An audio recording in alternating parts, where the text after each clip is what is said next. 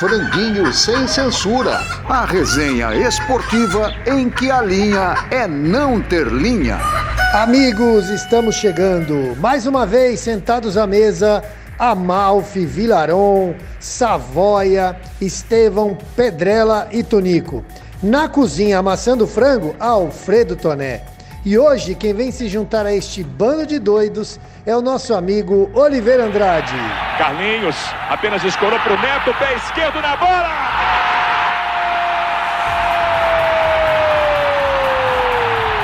Olimpíadas, Copas do Mundo, Pan-Americano, um dos grandes narradores do Brasil. Ah, que prazer ter Oliveira Andrade aqui. Além dos maiores narradores do Brasil, é uma das vozes ou a voz mais bonita entre os narradores do Brasil. Oliveira Andrade, Claudemir Oliveira Andrade, muito bem-vindo no nosso Franguinho Sem Censura. Poxa vida, eu que agradeço poder matar saudades de vocês. É, a gente vai se distanciando cada vez mais, né? Principalmente depois dessa, dessa pandemia aí. É, então esse contato através do, do franguinho está sendo, tá sendo muito legal. Eu estou muito feliz pelo convite. Vamos lá, vamos participar, vamos, vamos bater papo, vamos falar mal dos outros, que é uma coisa muito boa, né? Eu acho. Falar mal dos outros é, faz bem pro fígado, né, Oliveira? É, ah, faz bem pro fígado. Com um gol do ex-corintiano Malcolm, o Brasil conquistou o bicampeonato olímpico. Duas medalhas de ouros consecutivas em Jogos Olímpicos. E aí? Nós vamos ter que tirar o chapéu pro Ademar? Turma, vamos tirar o chapéu pro Ademar, sim. O Ademar sempre falou bem dessa equipe, das opções que, que essa seleção olímpica poderia dar pro Tite, pra montagem, ou pensando na montagem para a Copa do Mundo. E nesse ponto, acho que o Ademar tem até razão. Se a gente começar a pensar uh, um pouquinho para frente, né? O que, que essa seleção poderia ter deixado, por exemplo, pro Tite, como opção pro Tite. Então você tem ali um Bruno Guimarães, você tem ali o Matheus Cunha e principalmente o Claudinho, eu acho que esse cara, o camisa 20 da seleção olímpica, mais cedo ou mais tarde, vai acabar pintando aí na escalação do Tite. O que, que vocês pensam sobre isso? Eu penso o seguinte: o... a gente nunca discutiu aqui sobre seleção olímpica, a gente sempre fala sobre seleção principal. Acho que a conversa é totalmente diferente. Acho essa equipe parabéns pelo título, maravilhoso, delicioso ser campeão. Mas era um torneio de um adversário só, né? Só a Espanha levou um time sério para lá. As outras seleções, desculpa, mas eram absolutamente fracas. Uh, Bruno Guimarães fez um ótimo pré-olímpico. Acho que o Claudinho, taticamente, foi mais importante do que costuma ser. Aqui no Brasil ele joga mais solto, se saiu bem nesse papel. Mas não acho que seja uma grande surpresa, não. Parabéns pelo título, super feliz por ser que eu vibrei com o título, adorei mas não acho que isso muda nada em relação à seleção principal. Acho um time fraco e pouco competitivo. Acho que o Tite não vai se sensibilizar com isso, Tutu? Eu acho que ele pode até se sensibilizar, Vila, mas não tem nada de muito significativo que vá melhorar ou mudar eh, radicalmente a seleção principal, entendeu? Ele pode pegar o Bruno Guimarães, pode pegar o Claudinho, nada disso é significativo, não vai mudar é, de forma significativa a seleção principal, na minha opinião modesta eu acho que os melhores ficaram aqui, Pedro e Gerson. Então eu acho que o Tite, esses dois já estavam na, na mira do Tite, talvez esses três, é Bruno Gerson, Bruno Guimarães, Gerson e Pedro, talvez, não sei o que vocês acham. Bom, eu, eu, concordo, eu, eu, eu, concordo plenamente. Acho que não vai mudar muita coisa, não. É, claro, é sempre é, um laboratório, o Tite devia estar com certeza de olho, mas eu, eu concordo quando se fala é, no Gerson, por exemplo, eu não vejo a seleção principal sem, sem o Gerson. Eu acho que o Gerson tem que, que se integrar à, à, à, seleção principal urgentemente e da mesma forma o Pedro. Eu acho que são dois, dois jogadores que não podem absolutamente ficar de fora no que diz respeito ao projeto para 2022. Agora, quanto aos demais, é acompanhar um pouco do desempenho deles é, no, no, nos próximos meses aí, né? O Bruno Guimarães realmente é um, é um excelente jogador. Eu, eu gosto muito do Matheus Cunha. A gente fez lá na Band alguns jogos do Campeonato Alemão e vamos continuar fazendo esse ano. É, e, e, eu tive a oportunidade de fazer bons jogos, né? Jogos que, que o, que o Matheus teve um desempenho assim muito, mas muito bom. Então, eu vejo que ele tem possibilidades, sim, de, de, de, de ser chamado pelo Tite. Mas é, quanto a Gerson e Pedro, eu não abriria mão de jeito nenhum, principalmente do Gerson. Eu gosto do Matheus Cunha também. E acho que o cara que joga no futebol alemão tem uma outra visão do futebol. Gerson e Pedro, se abrir mão, só abre mão se for muito tonto. É isso. Olha, eu penso o seguinte, hein? Em primeiro lugar, um abraço para o meu amigo Oliveira Andrade, que eu estou com saudade dele, vejo sempre na, na Bandeirantes, sou fã dele, meu amigo há longos anos. E, e, vocês não podem esquecer do Arana, hein? Que a gente tem uma crise técnica na lateral esquerda. O Lodi começou bem, mas é. andou fazendo muita besteira. O Santos está se revelando um goleiro que não sentiu o peso da camisa, a seleção olímpica, mas a camisa da seleção brasileira. Bruno Guimarães é um jogador daqueles que a molecada gosta, né? Box to box, chega com a mesma facilidade quanto volta para a sua área defensiva. Eu acho que esse cara aí era um cara para ser olhado com carinho. Agora, Gerson, Pedro, né? Esses caras não dá para abrir mão na, na, seleção principal. E vou dizer mais uma coisa, hein? Que ninguém está tocando. Eu acho que a gente poderia aproveitar bem, é muito cedo para falar, não pela capacidade do Jardine, que ainda não tenho, não tenho base suficiente para analisar, mas eu vi uma seleção muito mais integrada taticamente do que a seleção brasileira. Né? Com plano B, a seleção não tem. Né? Então, eu, eu acho que a gente tinha que mexer no treinador, viu? Porque o treinador não vai mexer na base dele, não. Deixa eu ver se eu entendi. O Pedro é banco no Flamengo, ele está com mais moral do que o titular, do que o Gabigol, é isso? Meu Deus. Tá, ele reclama demais, ele não tem, ele não passa confiança. Numa Copa do Mundo, se ele fizer uma atitude infantil, tiver uma atitude infantil, ele é expulso e o Brasil, que já não vai ganhar a Copa com o time principal, imagina sem o seu centroavante titular, caso ele fosse titular. Então, é por isso que eu acho que ele se queima a cada dia, a cada atitude infantil na seleção brasileira. E que confusão arranjou o Arnaldo Ribeiro, hein? Almoço falando mal das estrelas, um quadro que não requer explicação. Arnaldo Ribeiro revela que pênalti do São Paulo foi revisado após o VAR ouvir a central do apito. Amigos, eu não conheço o Arnaldo. É, imagino que seja um grande jornalista, uma pessoa absolutamente íntegra, mas eu acho que esse tipo de declaração a gente não faz à toa. Tem que ter um embasamento, tem que ter prova, tem que ter algum subsídio, senão é amador. Desculpa, eu acho que a gente não dá nem para tratar como revelação isso. É, isso aí é uma ilação, uma palavra jogada no ar assim que compromete muitas pessoas. É, não, não tem nenhum fundamento, ele não apresentou nenhuma prova, nenhuma investigação, Nada, nada, jornalisticamente zero para uma afirmação dessa. Eu sequer consigo estabelecer qualquer raciocínio em cima disso. Para mim, foi uma frase que ele soltou sem a menor responsabilidade sobre ela, inconsequente. Não consigo, assim, tenho total confiança no VAR. É uma equipe que trabalha com câmeras vigiando, com todo mundo sendo controlado.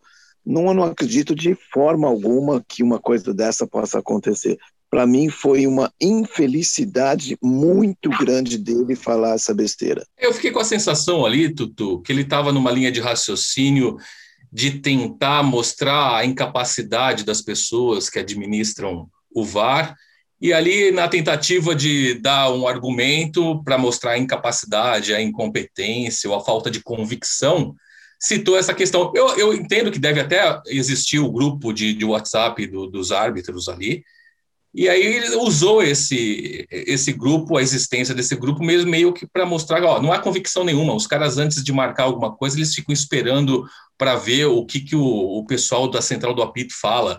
É, mas concordo com você, eu acho que, mesmo em tom de brincadeira, assim, você não deve falar uma coisa dessa quando você está ao vivo, no ar, porque você está mexendo ali com informação, com a compreensão de um público muito grande. Bom, o, o, Arnaldo é um grande jornalista, conheço desde a época do Estadão, mas a impressão que eu tive é que ele falou mais como torcedor do que, do que como jornalista.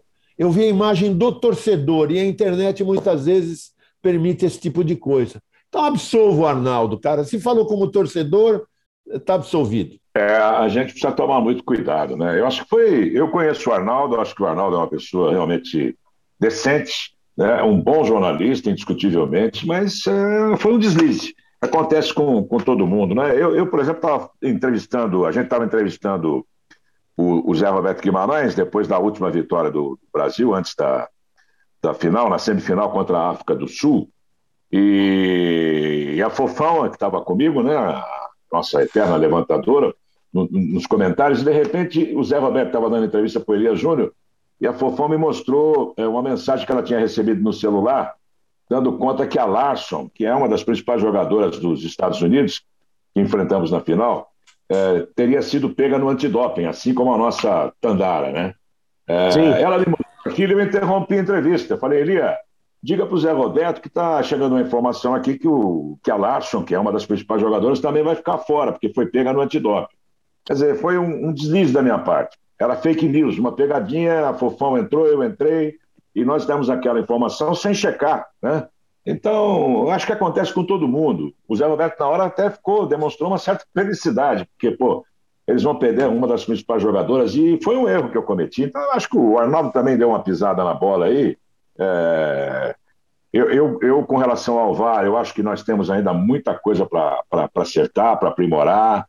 Eu acho que o VAR, às vezes, tem, tem se intrometido muito eh, na arbitragem de campo, algumas intromissões desnecessárias, e, e, e, os árbitros estão ficando, de uma certa forma, dependentes demais do VAR. Né? Eu acho que isso é, precisa ser acertado. O Gaciba que se vive lá, ele é que dirige o departamento, ele que tem que acertar isso aí. Eu, eu acho que o VAR veio para corrigir injustiças, veio é, realmente para melhorar, né? Em todos os, os esportes, no, no, vôlei, funcionou muito na Olimpíada, é, enfim, mas tem que, que melhorar ainda, temos chão pela frente. Notícias do pior do mundo. Cantinho do Ibis, com o franguinho a caminho da primeira divisão. Hoje, o presidente Osir Ramos Júnior tem uma revelação bombástica. As negociações estão, estão quase, quase se concretizando, com alguns requisitos para poder ele ter, ter êxito na nossa contratação. Um deles é que ele não pode ser artilheiro, né? porque isso não, não, não, não, não combina com o Ibis. É, ele não pode ser o capitão da equipe, porque o capitão é o Mauro Shampoo, também a camisa 10 ele não pode usar, que também é de Mauro Shampoo. E aí outras exigências que a gente é, é, pediu para o Messi se concordar, se concordar para fazer o nosso contrato. Mas as contratações deles estão quase fechadas, viu? Só garanto a você, em breve o Messi no Ibis. Então, o presidente Ibis está cravando, está cravando que as negociações com o Messi estão adiantadas, né? Hoje tem o PSG, então tá uma briga boa entre entre PSG e Ibis. Vamos ver o que vai acontecer nos próximos dias, né? O Ibis vai atropelar, vai atravessar o PSG, é isso?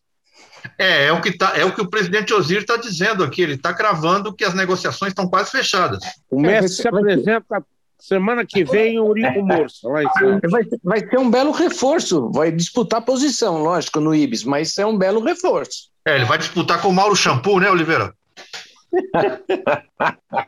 é, eu acho que vocês estão enganados. Eu vi aqui já, eu estou em Campinas. Eu vi uma grande movimentação aqui nos bastidores da Ponte Preta, estão fazendo uma vaquinha. É, já até mandaram uma camisa 10 para o Messi. Tem a impressão que acho que ele veio com a macaca, viu, velho? Está aparecendo a apresentação do Ronaldinho Gaúcho. É? Tá parecendo a volta do Ronaldinho Gaúcho quando é, marcaram a apresentação dele no Grêmio, no Flamengo, no Palmeiras. Em todo lugar tinha apresentação do Ronaldinho Gaúcho. Detalhe, no mesmo dia e no mesmo horário. É, eu suspeito não... dessa coisa do Ibis, porque ele é um time forte que não está necessitando de reforço nesse momento. Entendeu? Não. É verdade. Não. Não, e depois. Se o Zidane resolvesse jogar bola, ia, ia para lá. Não, depois corre o risco de perder o título de pior time do mundo, né? Precisa ver isso pois também. É, se perdeu. Quem diria, hein? O Messi foi embora. Conexão Franguinho, direto de Portugal, Daniel Moreira Dias. Olá, amigos do Franguinho. Mais uma vez, bom participar aqui com vocês e também com todos os, os nossos ouvintes. Pois é, Lionel Messi de fato está deixando o Barcelona. A gente achava que isso aconteceria no ano passado, quando ele mesmo disse que, que a relação já, não, já estava conturbada, ele pediu para sair, não saiu, acabou ficando mais uma temporada. E logo nessa temporada que a gente achava que ele fosse terminar, é, renovar com o Barcelona e finalizar a carreira dele por lá, né? Ele já tá, estava 21 anos no Barcelona, né? A maior parte da vida dele com o Barcelona. Foi anunciado que, que ele deixa o Barcelona principalmente em razão do fair play financeiro que agora tem a La Liga, né? Não conseguiram chegar num acordo, num acordo salarial, até pensaram em pagar depois do contrato, mas a La Liga não aceitou essa condição, então o Messi foi liberado e, e, e já tem as notícias aqui na Europa, né? Apesar, é claro, é, dessas notícias do interesse do Ibis, do interesse da Ponte Preta também.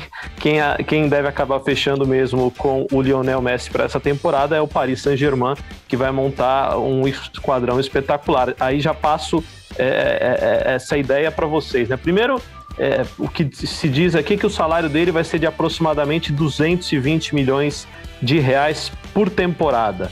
Resta só saber se aí está incluído também o plano de saúde e o ticket refeição, mas ainda assim é um bom salário. E, e, e, aí fica aquela pergunta: como seria escalado esse PSG? Como vocês escalariam esse PSG? Manteriam Mauro Icardi como centroavante parado? Neymar na esquerda, Mbappé na direita e o Messi vindo de trás? Como seria o PSG com esse novo reforço, que na minha opinião é ainda o melhor jogador do mundo? Eu acho que o Messi sempre jogou pela direita, sempre teve preferência em jogar pela direita, então iria de Messi pela direita, Mbappé pela esquerda, que ele adora, o Neymar naquele falso 9, mas com o apoio de um outro atacante, talvez o próprio Icardi, acho que você colocou bem. É, e acho que não tem segredo, entendeu? Onde você jogar, você joga a camisa pro alto, fala aí, moçada, entra em campo, faz o que vocês quiserem, Mbappé, Messi, Neymar, vão fazer coisa boa. É, o time é, é bom, eu... né? O time é bom, é como fala, dava instrução. Dizem que a instrução final do Lula no vestiário do Santos era já mijaram, já cagaram, já passaram a mão na Santa, então agora vamos lá e vamos ganhar o jogo. Isso que é, é, é isso aí mesmo, bem, bem lembrado. Hein? O, o, Lula era um distribuidor de camisas no vestiário, né? É. é mas, o Pepe é... disse que não era bem assim, não. O Pepe e o é. Coutinho disse que não era bem assim, não. Diz que se você botasse 100 moleques na mão do, do Lula, ele te entregava os 11 melhores para fazer um time. Ah, Isso sim. o Coutinho me disse uma vez. Não, é, sem querer tirar o mérito do Lula, né? mas é, é mais uma força de, de expressão mesmo, esse negócio de distribuidor é, de camisas, é, porque num time que tinha Dorval, Mengal, Pelé, Coutinho e Pepe, é, Zito, Gilmar e por aí vai, então você realmente não tem muito o que falar, não. Né? Não. É, longe de comparar esse PSG aí com, com o Santos, mas é um timaço e eu acho que é por aí, ó. Tá não, não nada se compara aquele Santos. Não, nada se compara. É, mas é mais ou menos por aí, né? Distribui as camisas e vamos lá, rapaziada. É, deixa, deixa o bonde andar sozinho aí, que dentro de campo com certeza eles vão saber o que fazer, né? Agora aquela hora de relaxar, com música da melhor qualidade. Bola no canto, a música do futebol. Corinthians para alguns, Corinthians para muitos outros. Corinthians para a maioria. Corinthians foi essa a definição que Gilberto Gil deu para o time da Fiel numa composição de 1984. Ser corintiano é decidir que todo ano a gente vai sofrer. Se enrolar no pano da bandeira e reclamar se o time não vencer. Mas de repente o ano é santo, a gente tá no céu.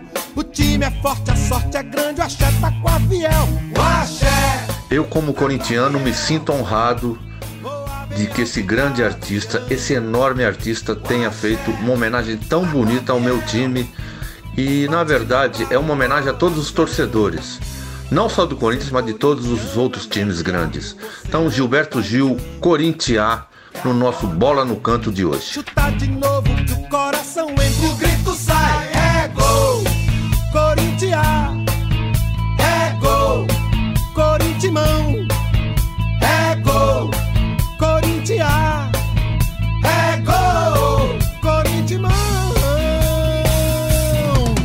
Gilberto Gil morou em São Paulo nos anos 60 e deve ter presenciado a época do tabu, a época em que o Corinthians só levava bucha de todos os times grandes de São Paulo. Então ele deve ter ficado com isso na memória e utilizou algumas coisas do corintiano sofredor, o corintiano que se enrola na bandeira e chora. Vamos ouvir um pouquinho. O axé tá com a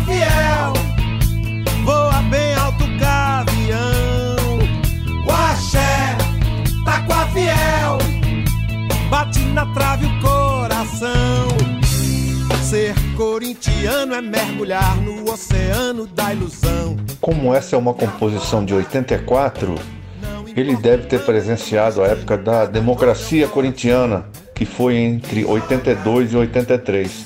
Deve ter tido uma motivação também para compor essa canção. Chutar de novo que o coração entra, o grito sai. É gol, Corinthians. É gol, Corinthians. Gol, Corinthians. É gol, Corinthians. Gol, Corinthians. É gol, Corinthians. Gol, gol. É gol, Corinthians. Acima dele, só o Pelé, hein? Na entrevista Chapa Quente. Franguinho Repórter. Uma entrevista chapa quente.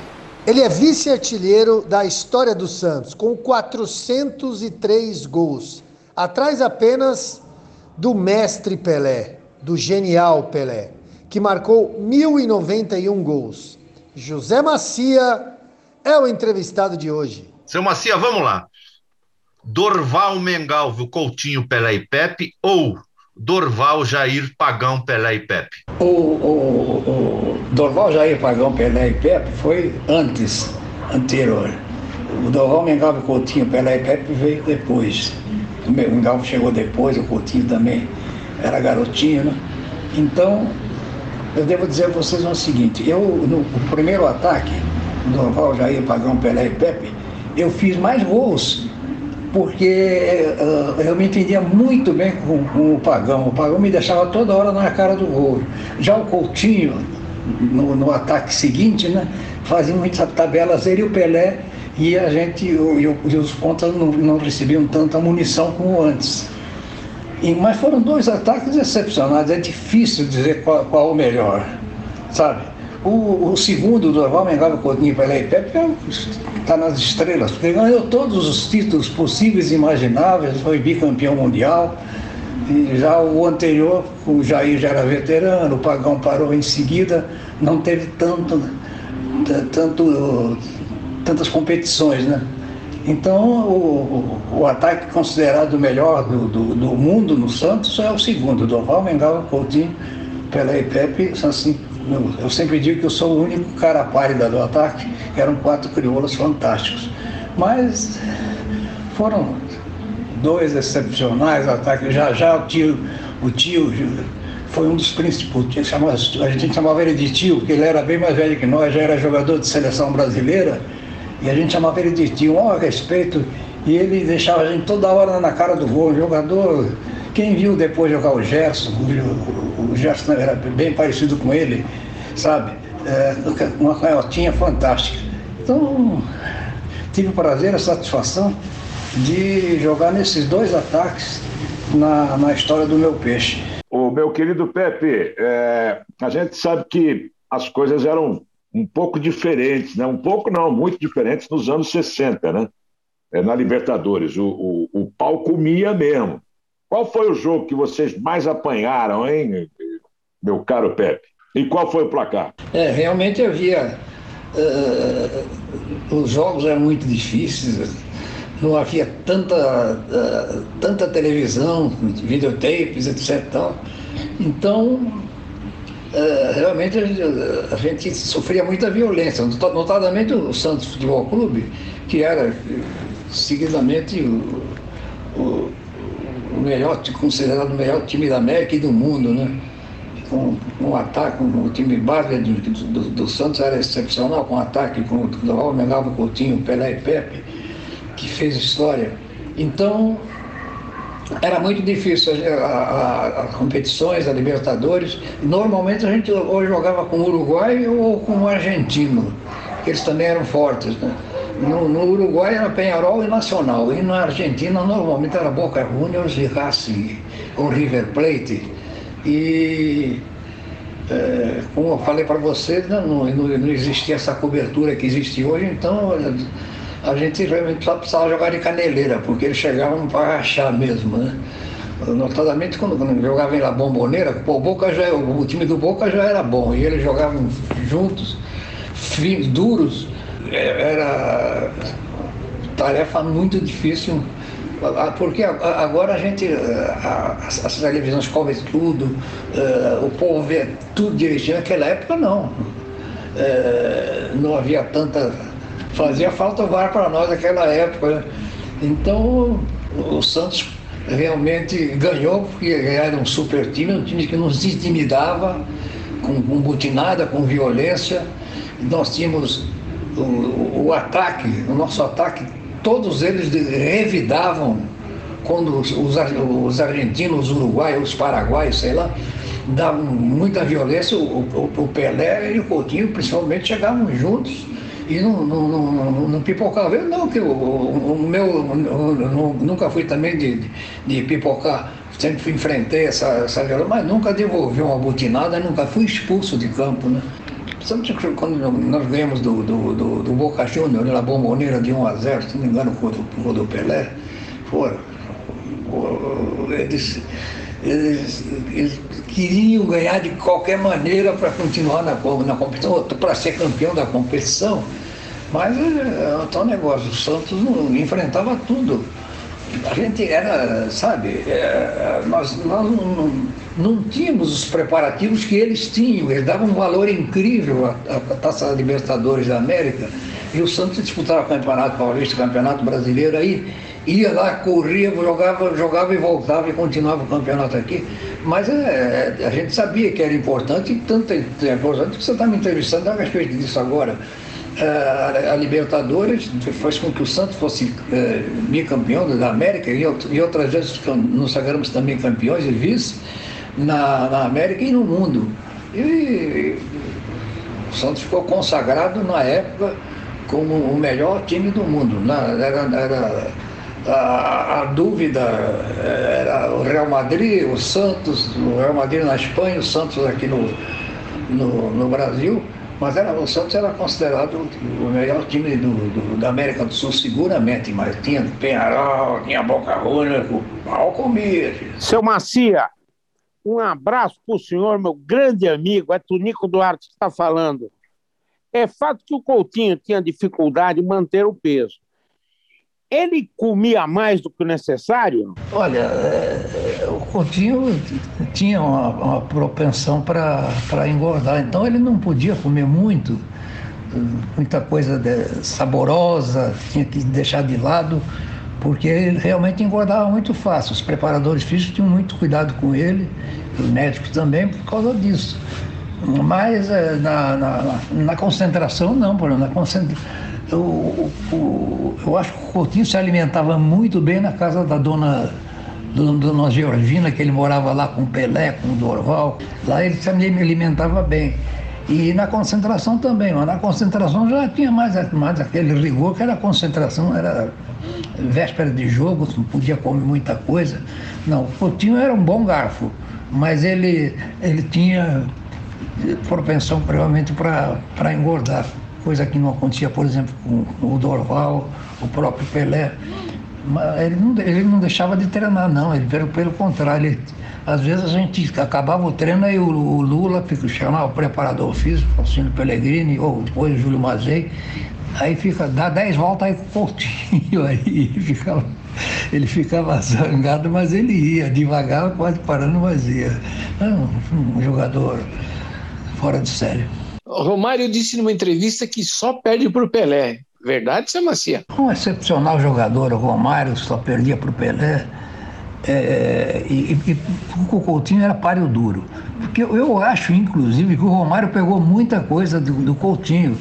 é, muita coisa que o Coutinho fazia, o Coutinho veio bem antes do, do Romário, né? E coisa que o Coutinho fazia, o Romário fazia também. Então é difícil dizer que um era, era melhor que o outro. O Romário fez o, o, o papel dele lá no, no, nos clubes que ele jogou e na seleção brasileira, e o Coutinho também, um jogador excepcional, um jogador, porque é, o, o, o, Coutinho teve esse, esse, não só esse privilégio, mas essa, essa dificuldade de, de, de, de, de saber o que, que o Pelé ia fazer, o Pelé, cara, no último ano ainda fazia coisa que ele não fazia no, no primeiro ano. Então, só isso aí era é, só coisa de craque. O Romário foi craque no Rio, assim como o Coutinho foi craque em São Paulo e no Brasil inteiro. Pepe, quando o Edu e o Abel apareceram na vila, o senhor se sentiu aliviado ou ameaçado? Nem uma coisa nem outra. Chegaram, eu, eu ainda passei um, um, bom tempo como titular e depois é que o Edu fez uma carreira muito bonita no, no, no, Santos, começando no, jogando algumas partidas, muitas partidas no juvenil, o Abel não, o Abel já veio do Rio do, América, do América do, do Rio de Janeiro, como um bom ponto de esquerda, que chegavam, todos os dois chegavam como eu no fundo, né? E é, logicamente eu já estava com uma idade muito sou, sou mais sou mais antigo do que eles, alguns anos, né? Claro que tinha que me, me, cuidar, me preparar direitinho, senão eu perderia a posição. Mas fiquei ainda um largo tempo como titular do Santos até que depois o Edu e o Abel, eu, eu acho que o Lula, eu já comentei isso algumas vezes, que o, o Lula uh, tinha um ataque de, de crioulos com, com Pepe na ponta esquerda. Era Dorval, Mengalvo, Coutinho, Pelé e Pepe. Então o Lula preparava o Edu, o Abel, o Jesuíno, todo ponto esquerda que, que vinha, era, era jogo. Mas não conseguiram fazer cinco crioulos, não. Ô, seu Pepe, prazer, é o Savoia três pontas que tinham no drible a principal arma: Canhoteiro, Edu e Joãozinho, hein? Quem foi o melhor, na sua opinião? Os três foram excepcionais. Eu acho que o, o, o, Canhoteiro foi o mais malabarista dos três. O Canhoteiro driblava até a bandeira de cornes.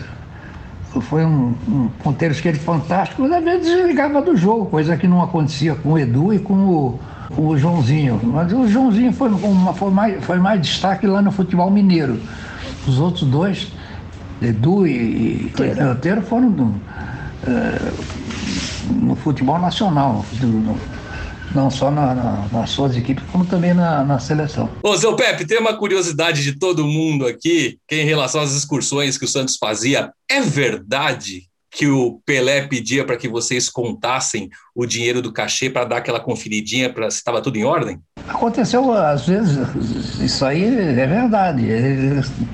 Uh, o Pelé tinha uma cota de, se não me engano, era 8 mil dólares, e mais o, o bicho, a gente ganhava 500 dólares de bicho, ele ganhava 8.500. E, então ele, ele, ele, ele ficava muito no quarto com, com, com o Dorval e com o Coutinho.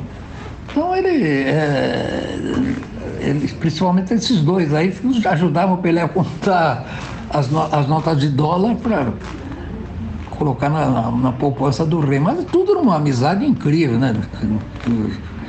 É, ninguém tinha nenhum tipo de, de inveja, de ressentimento, de qualquer coisa parecida, porque, afinal de contas, ele realmente era o melhor jogador do mundo. Seu Pepe, qual a velocidade que o senhor tinha e o míssil no pé esquerdo, o senhor seria reserva para algum jogador de hoje em dia? É, eu tinha realmente essa velocidade e um chute que tinha 122 km por hora. Eu acho que, embora os pontas estejam em extinção, eu não seria banco de, de ponta nenhum do, do, futebol atual. O, o senhor Pepe, é, naquele, naquele glorioso time do Santos, vamos imaginar que fosse possível Cristiano Ronaldo, Neymar e Messi é, serem chamados para aquele time, quem é que sairia, hein? Olha, o Neymar foi, foi jogador do Santos, né? Teve, teve, começou garotinho no infantil, foi subindo, né? E foi um jogador fantástico até hoje. continua jogando um futebol muito bom. O Cristiano Ronaldo e o Messi, jogadores excepcionais. Eu acho que eles tinham lugar no time do Sal. Agora eu não sei com quem. Talvez o Lula colocasse sete atacantes. Bom, gente, que privilégio ter o seu Macia, o seu Pepe, o Canhão da Vila aqui no nosso franguinho sem censura. Eu queria dar uma, um agradecimento também à Giza, a filha do seu Pepe, que, que sempre nos ajuda aqui e que possibilitou essa, essa grande entrevista. Muito obrigado, seu Macia. Muito obrigado, Giza Pepe. Um abraço a todos do Franguinho Sem Censura. Muito sucesso sempre. Votos de Pepe, o canhão da Vila do Santos Futebol Clube. Tem que sobrar só um. Dois ou um. Só pode escolher um. Toninho Neves quer saber quem jogou mais: Reinaldo, Careca ou Romário? Rapaziada, eu vou te falar uma coisa para vocês. Na pelada ali no 2 ou 1, um, eu escolheria qualquer um deles fácil ali. Mesmo que eu fosse o terceiro perdendo 2 ou 1, um, eu ficaria tranquilo com qualquer um deles. Mas vencendo 2 a 1 um, ganhando 2 a 1 um, eu vou confessar que é mais uma predileção pessoal, assim. Fica difícil até argumentar do ponto de vista técnico, porque são dois fenômenos técnicos, três fenômenos técnicos. Mas, pessoalmente, assim, eu sempre gostei do estilo de jogo do Reinaldo. Pena que ele teve muitos problemas físicos, de joelho, enfim. Mas até pela atitude dele fora, um contestador fora de campo, engajado politicamente, eu sempre gostei do estilo do Reinaldo.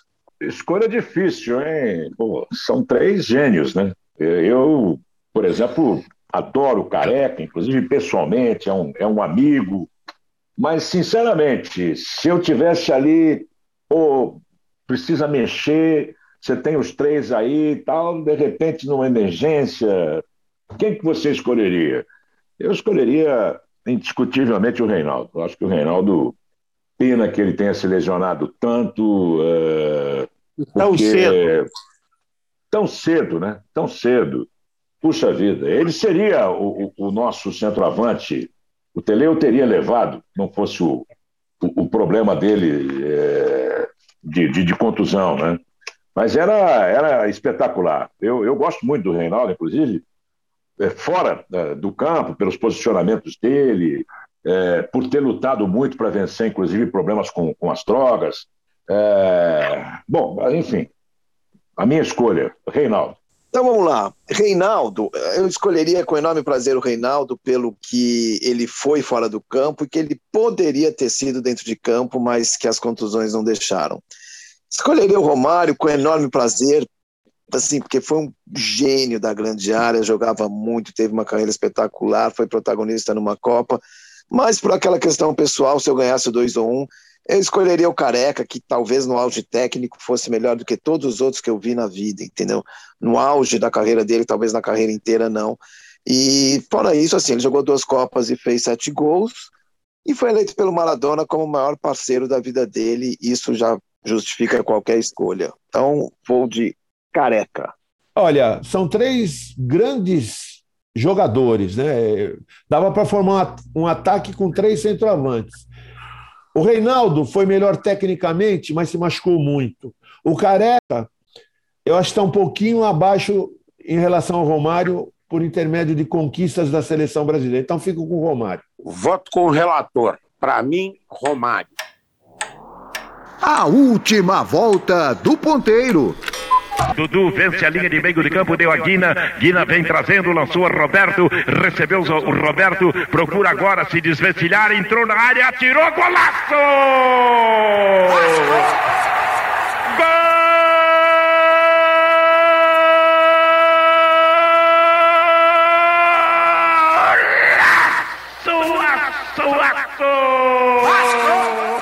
Conhecido como o locutor padrão do rádio brasileiro, Jorge Cury foi a voz do rádio no Rio de Janeiro.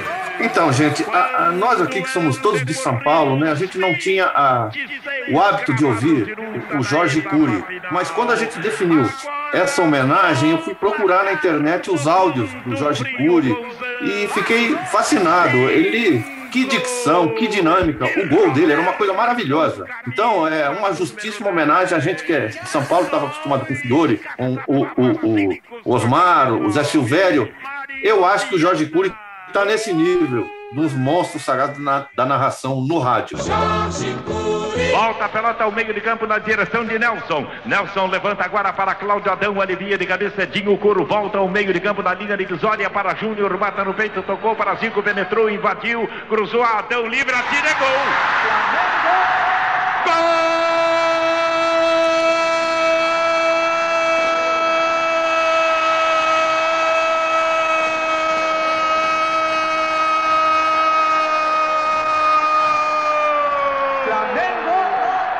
O, o Jorge Cury, na minha opinião, é, é, é top 5 né, dos narradores brasileiros. Eu, quantas vezes é, eu, eu liguei o rádio para ouvir as transmissões do, do Jorge Cury, principalmente dos jogos do Flamengo, né?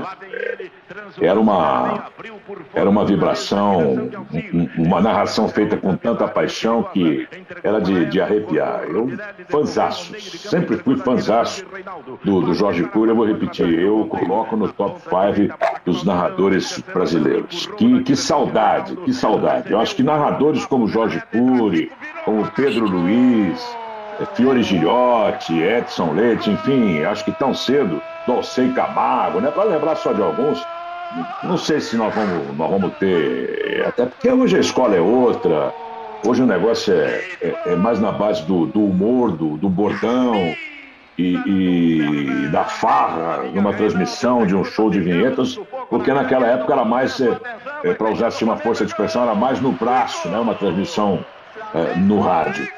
Então, eu, eu- o, o Jorge eu idolatro, eu idolatro. Sensacional. Vai ser batido o tiro de canto, prepara-se agora Júlio César no gol à direita, Flamengo 1 a 0, Reinaldo 7. Correu, bateu, a pelota pingou na marca do pênalti, entra agora, alivia a defesa americana, a pelota pinga fora da área, perigosa para o Wilson, entrou Adílio, tirou de Wilson, ainda caminhando o neguinho, bom de bola, vai chegando na entrada da grande área, dominou pelo comando, prepara-se Adílio, de pé canhota, tirou, é golaço!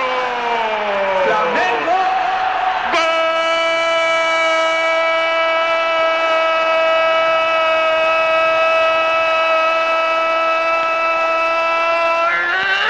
Aço, aço, Flamengo! Adilio! Camisa número 8. Eu vou na carona do Oliveira, eu acho que, assim, eu- apesar de paulista, eu tinha primos, tenho primos cariocas, e a gente às vezes até rivalizava, comparava as narrações. E numa época em que havia muito pouca TV, então o narrador carregava a responsabilidade da fantasia, da descrição do lance de uma forma perfeita, porque a gente imaginava muitas vezes os gols, simplesmente muitas vezes a gente não via. E o Jorge Cury era rei, mestre nisso também.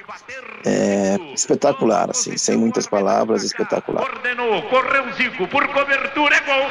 Flamengo! Olha, é o Jorge Cury, Pedro Luiz, Fiore Gilhote, Edson Leite e Osmar Santos. E aí fechou. Bom, o Estevão, ele se antecipou. Eu estava pensando justamente nessa ideia de jogo que a gente tinha pelo rádio, né?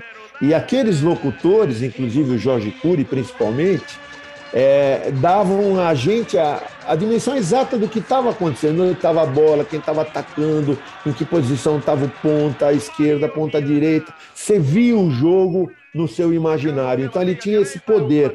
Além de tudo, conheci Jorge Cury em 77, nas eliminatórias da seleção na Copa de 78, com aquele tamanhão toda, era uma humildade, um gente do bem, um cara dócil, sabe? Fiquei fã dele é, nesse contato visual, nesse contato pessoal. Então, muito justa, justíssima, diga-se de passagem, a homenagem. Parabéns ao Franguinho, com toda certeza. Prepara-se para o contra-ataque. Riva vem trazendo. Prepara-se. Lança. Não. Venceu a linha divisória do gramado. Ajeitou para a canhota. Não lança em jogada individual. Ainda caminha Rivelino até a altura da linha mera contrária. Na ponta direita para Manfrini. Recebeu Manfra. Assediado pelo René. Atrasou. Rivelino. Engraxou a mortífera. Não dispara. Ainda Rivelino em jogada individual. Enfrenta o Cir. Passou-lhe entre as pernas. Correu. Entrou na área perigosa. Vai marcar. Atirou. É gol. É golaço! Golaço! Aço, aço, aço, aço. Rivelino! Camisa número 10! Meus amigos, o Franguinho chega ao fim. Um programa espetacular, hein? Já tô com vontade de estar na semana que vem novamente. Bom, não deixem de seguir a nossa página no Instagram, o arroba Franguinho Sem Censura. Participe lá, dê o seu, o seu palpite, a sua opinião. Pode cornetar aqui os nossos participantes, os nossos convidados. Não tem problema nenhum. Você também faz parte dessa mesa de boteco. Ó, e não esqueçam, hein? No sábado às 18 horas tem franguinho sem censura na Bravo Web Rádio. E que sucesso, hein? Estamos lá na, Bra... na Bravo Web Rádio todo sábado às 18 horas. Bom, esperamos vocês a semana que vem. Um grande abraço, galera! Franguinho sem censura. A resenha esportiva em que a linha é não ter linha.